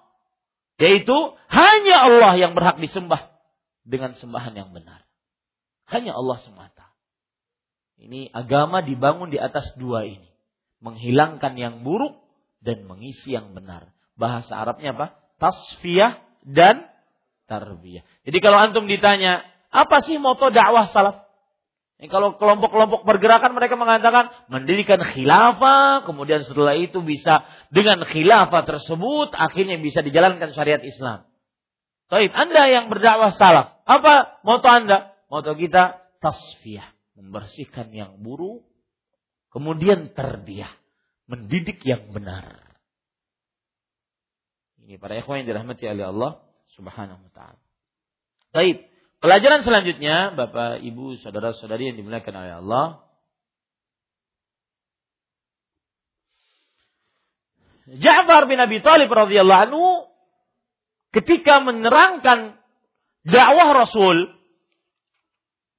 ya, ketika menerangkan dakwah Rasul, kata beliau, saya bacakan kembali, hatta ba'atsallahu ilaina rasulan minna. Sampai Allah mengutus kita, mengutus kepada kita rasul dari kita. Na'rifu nasabahu wa sidqahu amanatahu afafa. Kami mengetahui nasabnya, kejujurannya, amanahnya dan sifat sucinya. Fada'allahu fada'ana ila Allah azza wa jal linuwahidahu wa na'budahu. Maka Rasul kita mengajak kepada kita ajakan pertama kali apa? Tauhid. Maka pelajarannya dakwah yang paling utama disampaikan kepada umat Islam dakwah apa? Tauhid bukan nyari khilafah. Bukan. Dakwah yang paling utama disampaikan kepada agama Islam adalah apa? Dakwah tauhid.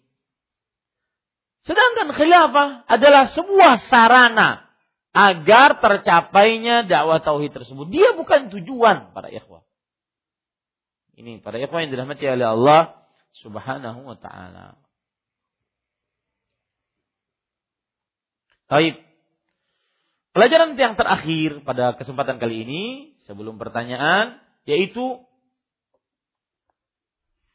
berbahagialah orang yang bisa mengerjakan amal saleh lebih dahulu dibandingkan kawannya yang masih dalam kegelapan maksiat.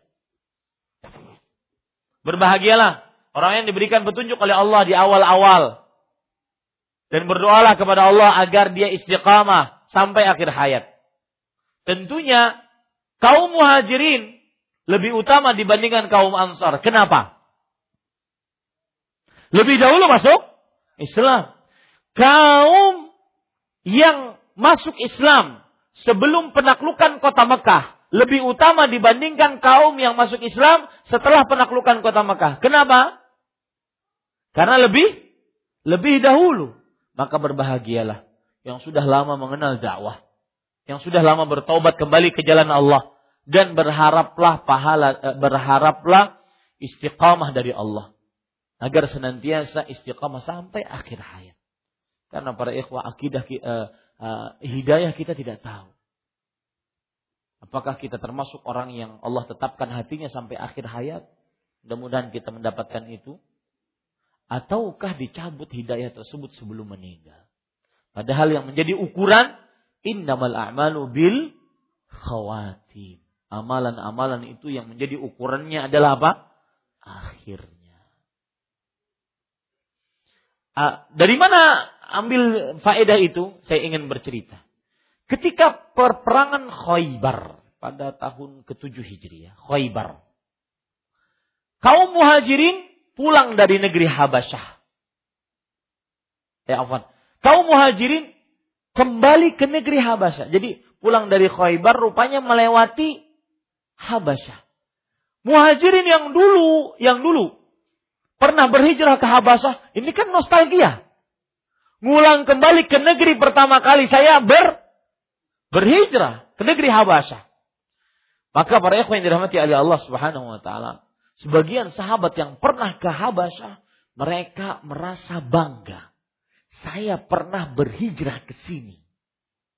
Ya. Maka para ikhwan yang dirahmati oleh Allah Subhanahu wa taala, Rasul Shallallahu Alaihi Wasallam ketika diberitahukan akan hal itu bahwa mereka adalah orang-orang yang pernah berhijrah ke sini sebelum mereka berhijrah ke kota Madinah, maka Nabi Muhammad Shallallahu Alaihi Wasallam mengatakan, ya, beliau mengatakan, "Laisa bihaqqi bi minkum." Walahu ayil qail wali ashabi hijratun wahidah walakum ahlus safinah hijratan. Wahai kalian, Kalian tidak lebih utama dari aku. Aku yang berhijrah ke kota Madinah cuma punya satu kali hijrah.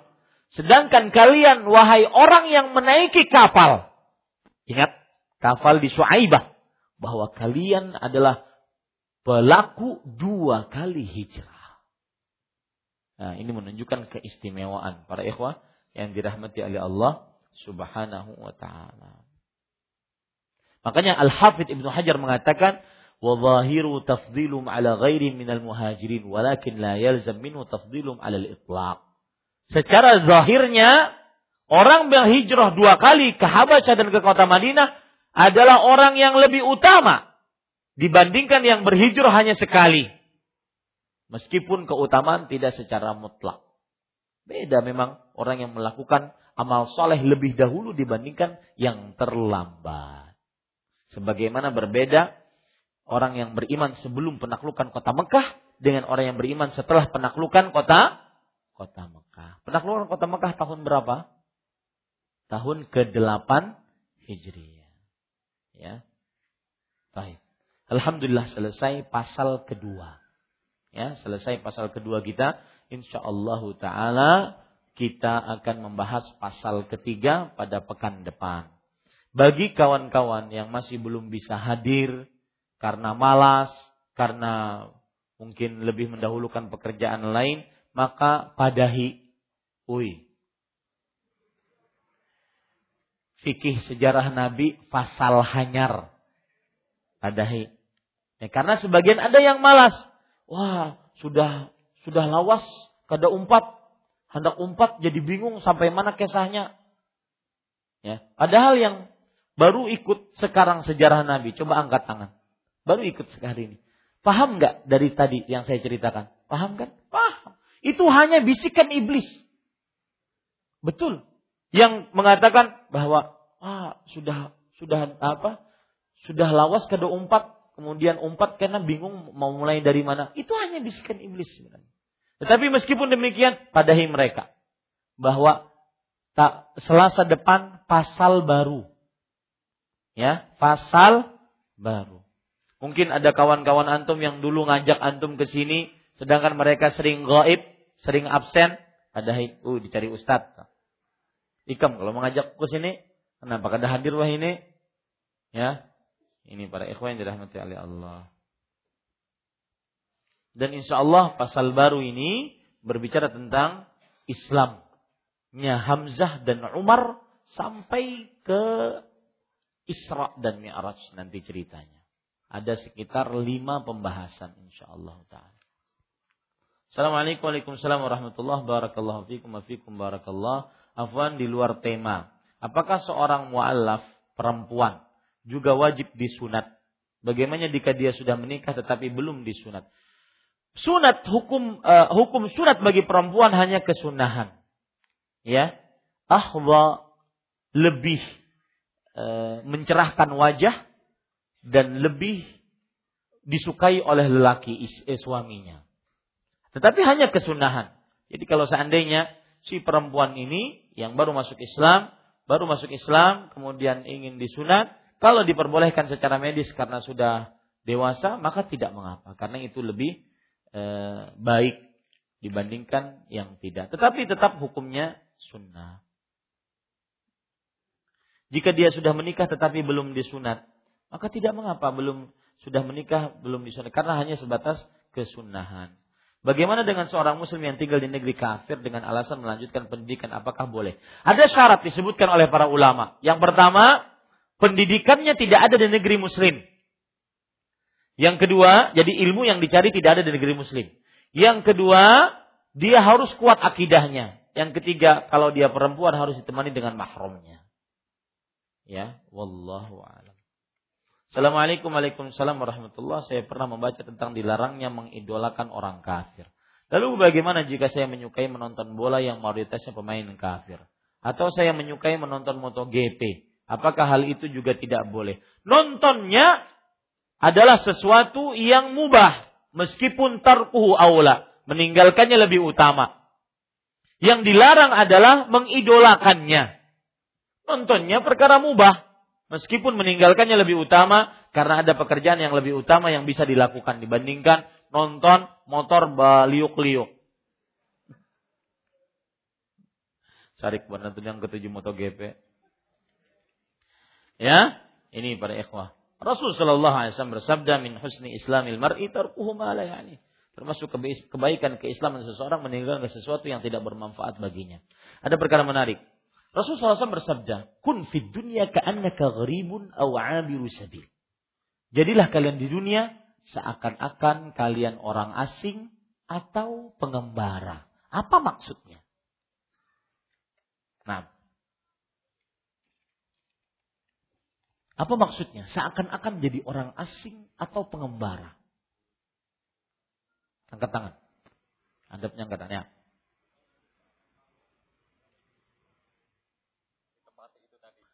Orang asing berarti tidak akan lama di tempat singgahannya itu. Pengembara juga berarti tidak akan lama untuk tinggal di situ. Berarti maksudnya? Hah? Sementara. Taib. Maksud dari sementara apa berarti? gunakan waktu sebaik-baiknya. Untuk bekal. Melanjutkan perjalanan. Makanya lihat. Abdullah bin Umar radhiyallahu anhu menafsiri hadis tadi dengan mengatakan apa? Idza amsayta fala tantadhirus sabah Wa idza asbahta fala tanfadhiril masa. Jika engkau masuk waktu pagi, jangan tunggu waktu sore untuk beramal. Tapi waktu pagi itu kerjakan sebaik-baiknya. Gunakan sebaik-baiknya waktunya. Dan jika engkau masuk waktu sore, jangan tunggu waktu sore untuk beramal. Tetapi gunakan waktu sore itu, jangan jangan tunggu waktu pagi untuk beramal. Gunakan waktu sore itu sebaik-baiknya. Jadi di situ sebenarnya ketika Rasulullah mengatakan, jadilah kalian di dunia sebagai orang asing atau pengembara, itu tujuannya adalah menggunakan waktu sebaik-baiknya. Ya, ini para ikhwan yang dirahmati oleh Allah Subhanahu wa taala. Eh, oleh karenanya seorang muslim sangat memperhatikan waktu. Bahkan Rasulullah Subhanahu wa taala bersumpah dengan masa wal asr. Sangat memperhatikan waktu dan dua sifat dominan waktu. Jika datang tidak akan pernah kembali. Jika datang akan berlalu sangat cepat. Tidak akan pernah kembali dan akan berlalu sangat cepat. Ini para ikhwan yang dirahmati oleh Allah Subhanahu wa taala. Apa hukumnya kuliah di negeri yang minoritas muslim? Ini sudah saya jawab tadi.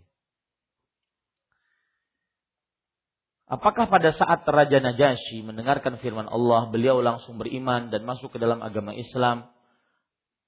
Allahu alam, saya harus baca lagi sejarah Raja Najasyi secara lengkap. Kapan beliau beriman? Yang jelas beliau beriman dan beliau menyembunyikan keislamannya. Dan akhirnya ketika meninggal disolati secara gaib oleh Rasulullah Sallallahu Alaihi Wasallam. Mana yang lebih utama zikir dan doa di dalam hati atau dilafalkan? Maka jawabannya dilafalkan. Ya, dilafalkan. Allah Subhanahu wa taala berfirman, "Ya ayyuhalladzina amanu dzkurullah." Wahai orang beriman, berzikirlah kepada Allah dengan zikir yang banyak. Berzikir dengan mengucapkan lapatkan apa yang merupakan bacaan zikirnya. Ini lebih utama dibandingkan di dalam hati. Meskipun berzikir dalam hati diperbolehkan. Apakah sholat witir disunahkan untuk melakukan kunut? Iya hadis dari Al Hasan bin Ali bin Abi Thalib radhiyallahu anhuma. Allamana Rasulullah sallallahu alaihi wasallam al witri kama allamana suratan minal Qur'an. Rasul sallallahu alaihi wasallam mengajari kita salat uh, kunut pada salat witir sebagaimana beliau mengajari kita satu surat dari Al-Qur'an yaitu dengan membaca Allah mahdini fiman hadait wa afini fiman afait wa tawallani fiman tawallait Wa barik li fima atait wa qini syarra ma qadait. Innaka taqdi wa la yuqda يذل Innahu la yadhillu man walait wa la ya'izzu man adait. Wa. Ada sembilan kalimat dari kunut witir tersebut. Tetapi tidak tidak dilazimkan. Artinya tidak mesti harus setiap witir harus kunut. Ya, wallahu a'lam. Karena hukumnya hanya kesunahan. Apabila seorang istri melakukan kesalahan besar dalam tanda kutip terhadap suami, sedangkan jika istri minta maaf akan terjadi kemudaratan yang lebih besar, apa yang harus dilakukan istri tersebut? Jazakallahu khairan. Kesalahan besar paling-paling, eh, bukan paling-paling ya.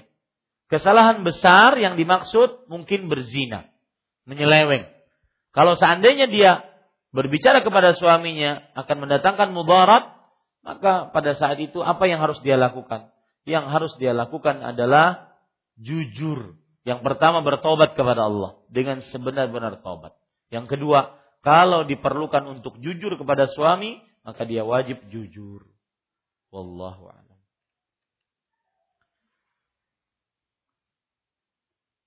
Apa itu dana Ihya Utras? Kenapa dana Ihya Utras menjadi pemerasan di kalangan manhaj salaf? Ini bukan urusan Anda.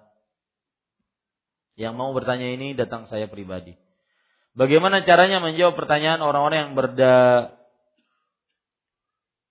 berdalih boleh berekreasi berkunjung ke tempat peribadatan orang-orang kafir. Misalnya pura. Maka jawabannya tidak diperbolehkan untuk mendatangi tempat orang-orang kafir. Dalilnya Rasul Shallallahu Alaihi Wasallam pernah dikatakan oleh seseorang wahai Rasulullah saya bernazar untuk menyembelih di daerah namanya Buana. Kata Rasul Shallallahu Alaihi Wasallam, apakah di situ ada berhala dari berhala orang-orang musyrik? Tidak. Apakah di situ pernah terjadi perayaan hari raya, hari raya orang-orang musyrik? Tidak. Kalau begitu sembelihlah. Ini menunjukkan bahwa tidak boleh mendatangi tempat peribadatan orang-orang kafir, orang-orang musyrik. Masih banyak tempat-tempat yang baik yang lebih indah dibandingkan tempat-tempat ibadah selain agama Islam. Ya, wallahu a'lam. Ada yang lain? Silakan. Tafadhalkan. Assalamualaikum warahmatullahi wabarakatuh. Waalaikumsalam warahmatullahi wabarakatuh. Ada tiga pertanyaan Ustaz. Nah. Dan semua titipan. Cuman ini titipan biasa Ustaz. Tadi ada siang bertanya seorang pertanyaannya, bolehkah kita menghadiri tetangga kita yang kafir yang meninggal dunia? Yang pertama. Yang kedua, uh, pada saat imam sudah di atas sajadah di depan dan memerintahkan kepada musalli untuk merapatkan, lalu muazin mengumandangkan iqamah ada salah satu jamaah langsung takbir. Padahal imam belum takbir. Jadi pada saat muazin Allahu Akbar, Allahu Akbar, dia langsung takbir. Apakah dia membatalkan sholatnya atau bagaimana? Yang ketiga, ada seorang jamaah masuk ke masjid Imam Syafi'i, dia tahiyatul masjid. Setelah itu datang jamaah. Lalu dia ikut berjamaah dengan orang yang sholat tadi. Setelah karena dia tahiyatul masjid cuma dua rakaat, selesai salam. Nah, yang jadi imam tadi dia mengikuti jadi makmum lagi. Karena selesai apa per, uh, sholat untuk anggap contoh di waktu zuhur di masjid Imam Syafi'i sudah selesai. Apakah hal demikian dibenarkan? Terima kasih. Assalamualaikum warahmatullahi wabarakatuh. Waalaikumsalam warahmatullahi wabarakatuh uh, untuk menghadiri jenazah orang-orang kafir, baik itu di rumahnya ataupun di gerejanya, maka jawabannya kalau seandainya di gereja maka diharamkan. Ya, di gereja diharamkan. Karena tidak diperbolehkan seorang muslim untuk memasuki gereja dalam rangka peribadatan-peribadatan mereka. Adapun kalau di rumah maka layam bagi. Tidak pantas seorang muslim untuk menghadiri jenazah seorang kafir. Mengikutinya, me, e, mengikuti pemakamannya, walaupun tetangganya. Dan ini pendapat jumhur ulama. Ya, ini pendapat mayoritas para ulama. Kenapa? Karena di situ ada semacam ritual ibadah yang dilakukan oleh orang-orang kafir. Padahal kita tidak diperbolehkan untuk mengikuti ibadahnya orang-orang kafir. Yang kedua yaitu apa Ustaz? Eh, bagaimana cerita Rasulullah SAW berkaitan dengan Ali bin Abi Thalib menghadiri bapaknya meninggal. Apakah itu sahih ceritanya? Allahu alam, saya tidak tahu. Yang kedua yaitu tentang seorang makmum yang mengangkat takbiratul ihram ketika iqamah dikumandangkan dan imam belum mengumandang belum mengangkat takbiratul ihram. Maka jawabannya kalau seandainya dia ingin sholat berjamaah, sholatnya tidak sah. Karena berarti dia telah mendahului imam bertakbiratul ihram. Kalau seandainya dia ingin sholat sendirian, maka sholatnya sah. Ya. Akan tetapi dilihat dari pertanyaan tadi yang dimaksud adalah ingin sholat berjamaah. Ini yang menunjukkan bahwa kadang-kadang kita harus berdoa kepada Allah. Bukan kadang-kadang. Kita harus berdoa kepada Allah agar hati khusyuk. Tidak tercampuri pikiran. Mau sholat, memikirkan yang lain dan semisalnya. Akhirnya orang iqamah Allahu Akbar seakan-akan imam yang takbiratul ihram. Yang ketiga yaitu orang yang tahiyatul masjid. Kemudian mungkin dia ingin sholat tahiyatul masjid. Kemudian ada makmum yang menjadikan dia imam. Setelah dia tahiyatul masjid, dia menjadikan makmum tadi menjadi imam. Jadi bebulik-bulik. Maka jawabannya para ikhwah yang dirahmati oleh Allah, tidak seyogianya ini terjadi. Tidak sejatinya, semestinya, seutamanya ini terjadi. Karena belum dicontohkan oleh Rasul Sallallahu alaihi wa ala alihi wasallam. Dan ini sebenarnya terjadi karena permasalahan ingin berjamaah setelah jamaah yang utama selesai.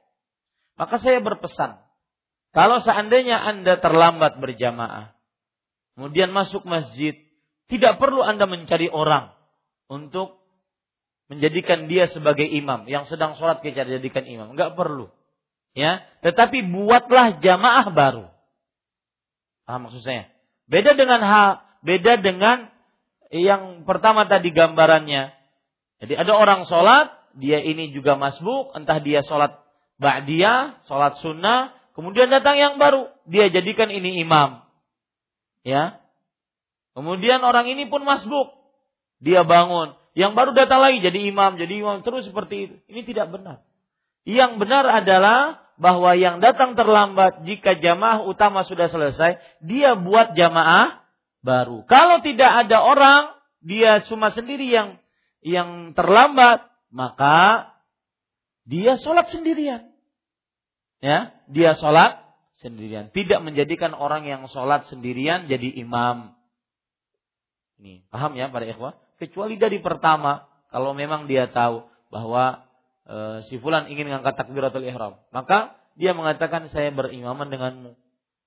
Maka jadilah dia imam dan makmum ya pada saat itu. Adapun orang yang sudah sholat dijadikan imam kemudian ini lagi jadikan imam ini ini tidak benar. Belum ada contohnya dari Rasul Sallallahu Alaihi Wasallam. Jadi yang benar kalau terlambat dia dari jamaah utama maka yang harus dia lakukan membuat jamaah baru. Kalau tidak dapat maka pada saat itu yang dia lakukan adalah sholat sendirian. Wallahu alam. Cukup kiranya dengan kita cukupkan dengan kafaratul majlis subhanakallah bihamdik syadu an la ilaha illa anta astaghfiruka wa atubu ilaik. Wassalamualaikum warahmatullahi wabarakatuh.